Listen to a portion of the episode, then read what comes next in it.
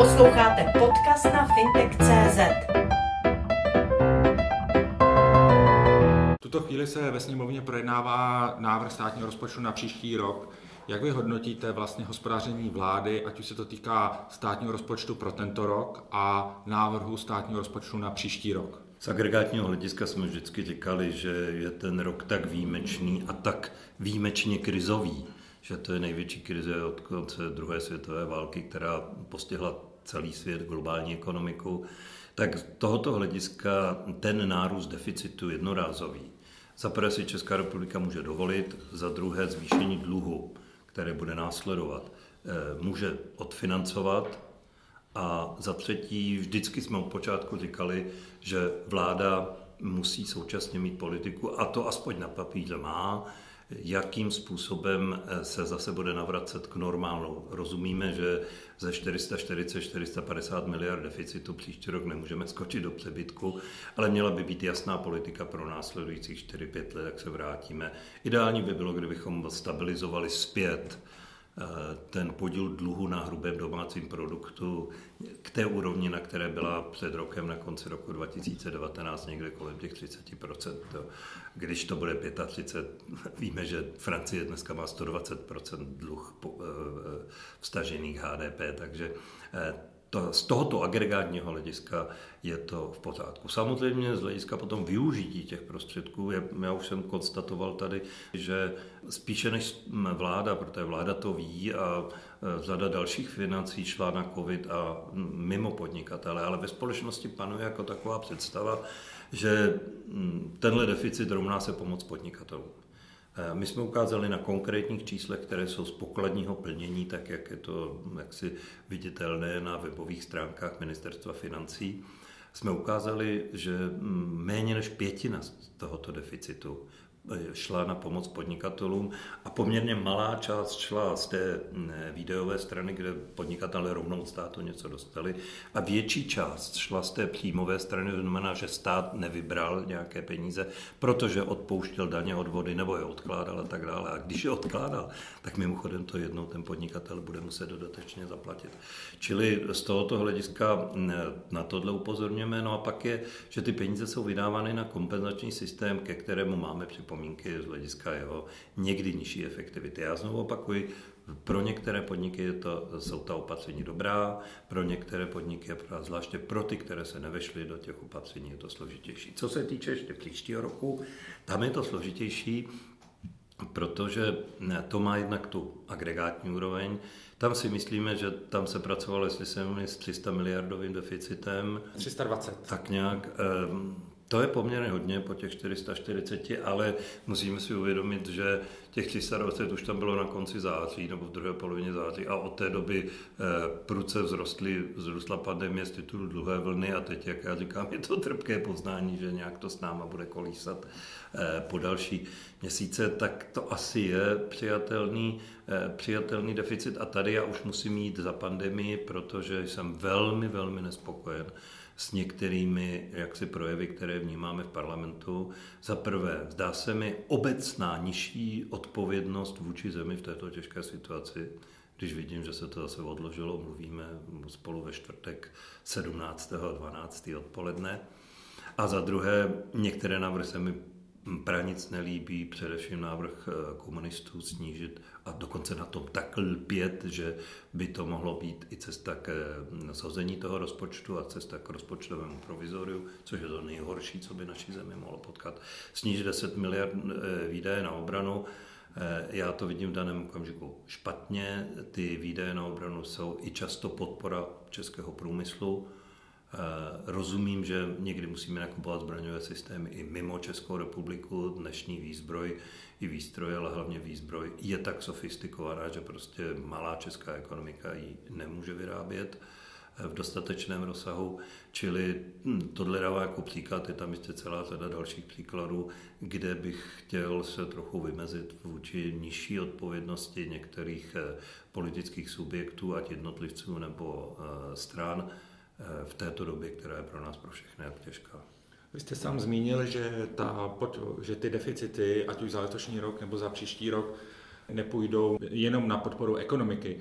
To znamená, když se podíváte do toho rozpočtu vlády Andreje Babiše, kde ty peníze tedy nejčastěji skončí a jestli máte za to, že je vláda umístí nebo bude investovat eh, jak si rozumně. Tak já můžu hovořit o ten podnikatelský sektor, tam jsme právě na konci roku považovali za nutné upozornit, na kolik vlastně z toho deficitu šlo těm podnikatelům. My víme z toho pokladního plnění, že tam byla celá řada výdajů na zdravotní systém, na dovozy zdravotních prostředků, asi i personálně rozšíření kapacit nemocnic a tak dále a tak dále.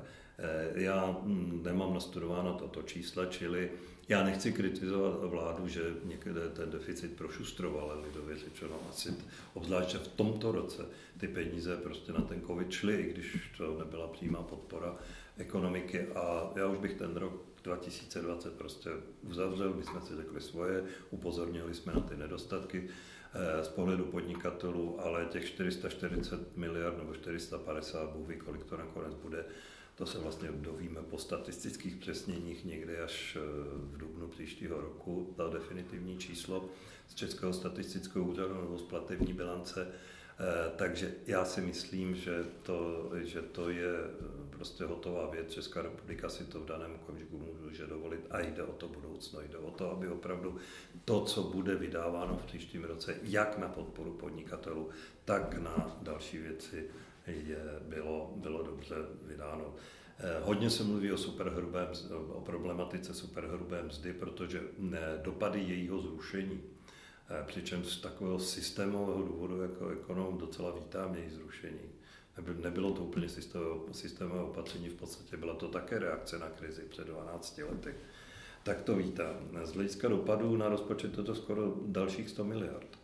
A Teď je tam složitá otázka řešení tohoto dopadu, protože zatím vláda zvolila eh, nějaký způsob daňového, eh, daňové reakce a já jako prezident na hospodářské komory samozřejmě nemohu protestovat, protože z hlediska podnikatelů to znamená eh, udržení nízkých daní v této zemi.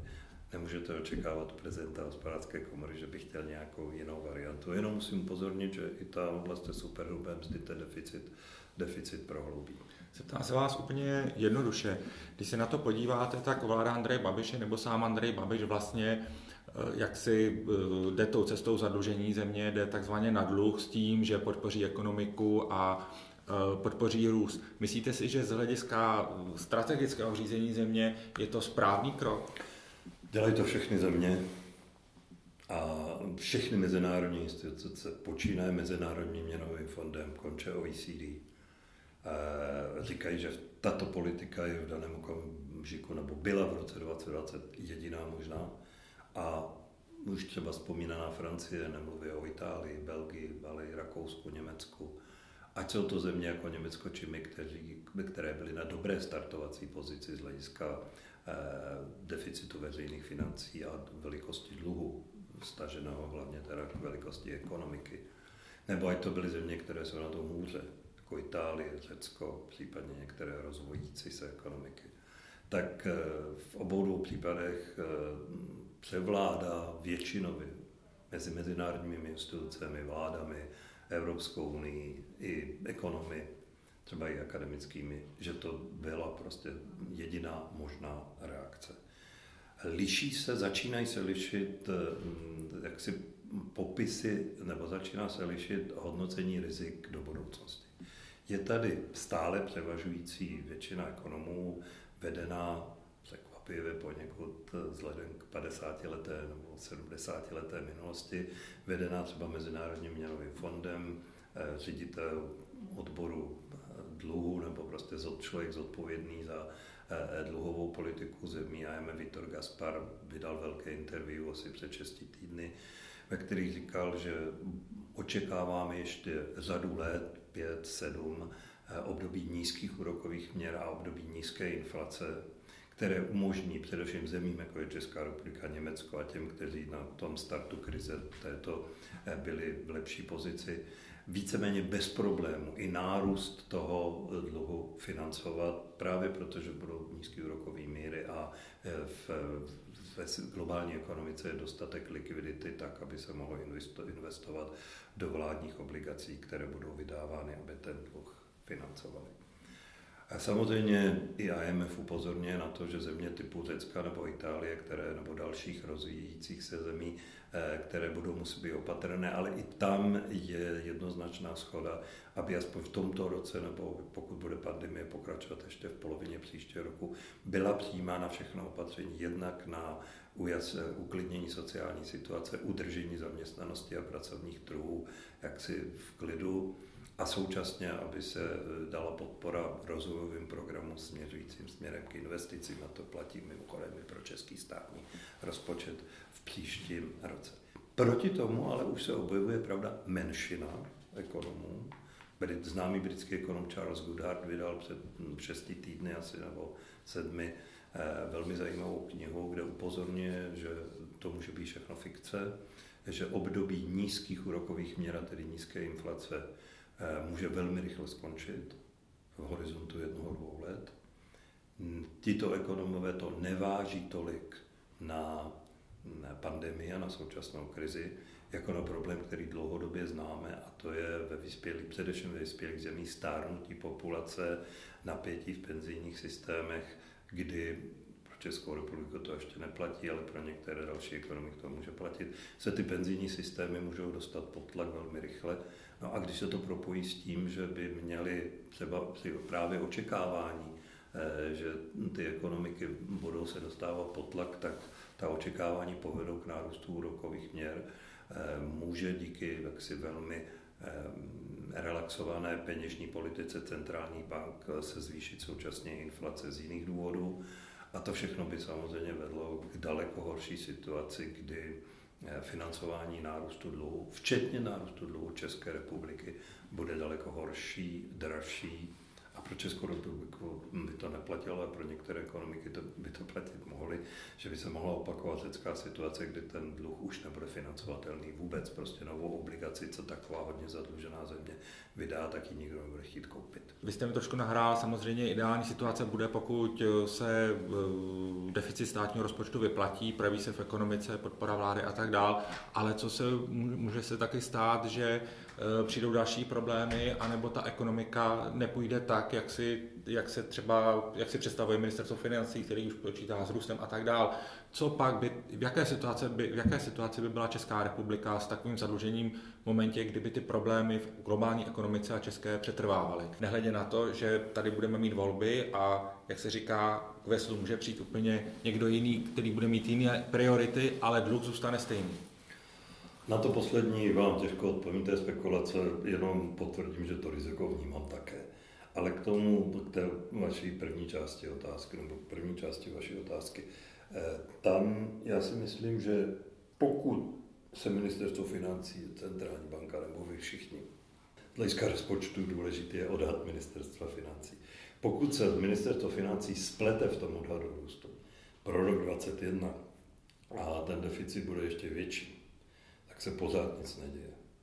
V okamžiku ale, kdy ta pandemie se dostane pod kontrolu, já chci být optimistický, že když kvůli něčemu jinému, tak díky tomu očkování, té vakcinaci se pod tu kontrolu dostane, tak eh, pak je důležité, jak se ty ekonomiky rozběhnou a jak začnou eh, splácet ten dluh a jak se začnou s eh, deficity snižovat.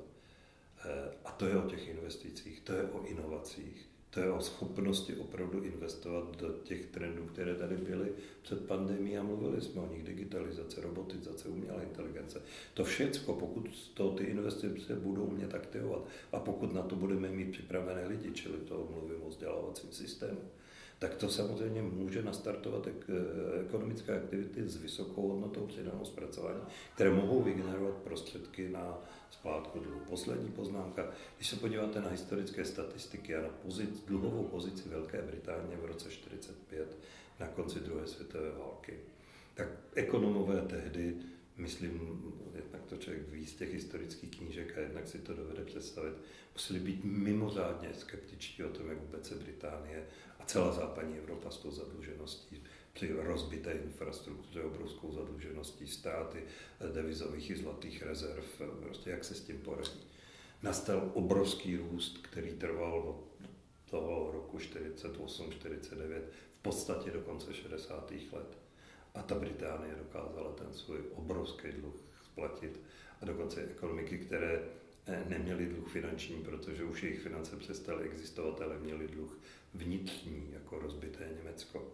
Dokázali se prostě z toho dostat velmi rychle. Čili investice a schopnost investovat do nových technologií a do hodnoty přidané zpracování je zásadní a to je dokonce v dnešní době, pač dneska nebudeme eh, jako Němci po válce stavit obytné domy v takovém masovém rozsahu a opravovat celou zemi.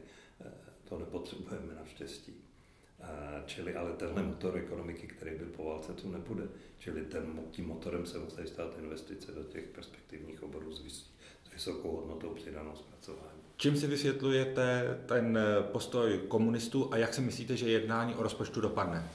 Na první se musíte zeptat komunistů, ne mě. Na druhé, já musím vědět, že dopadne aspoň tak, že bude schválen rozpočet. Sledujte fintech.cz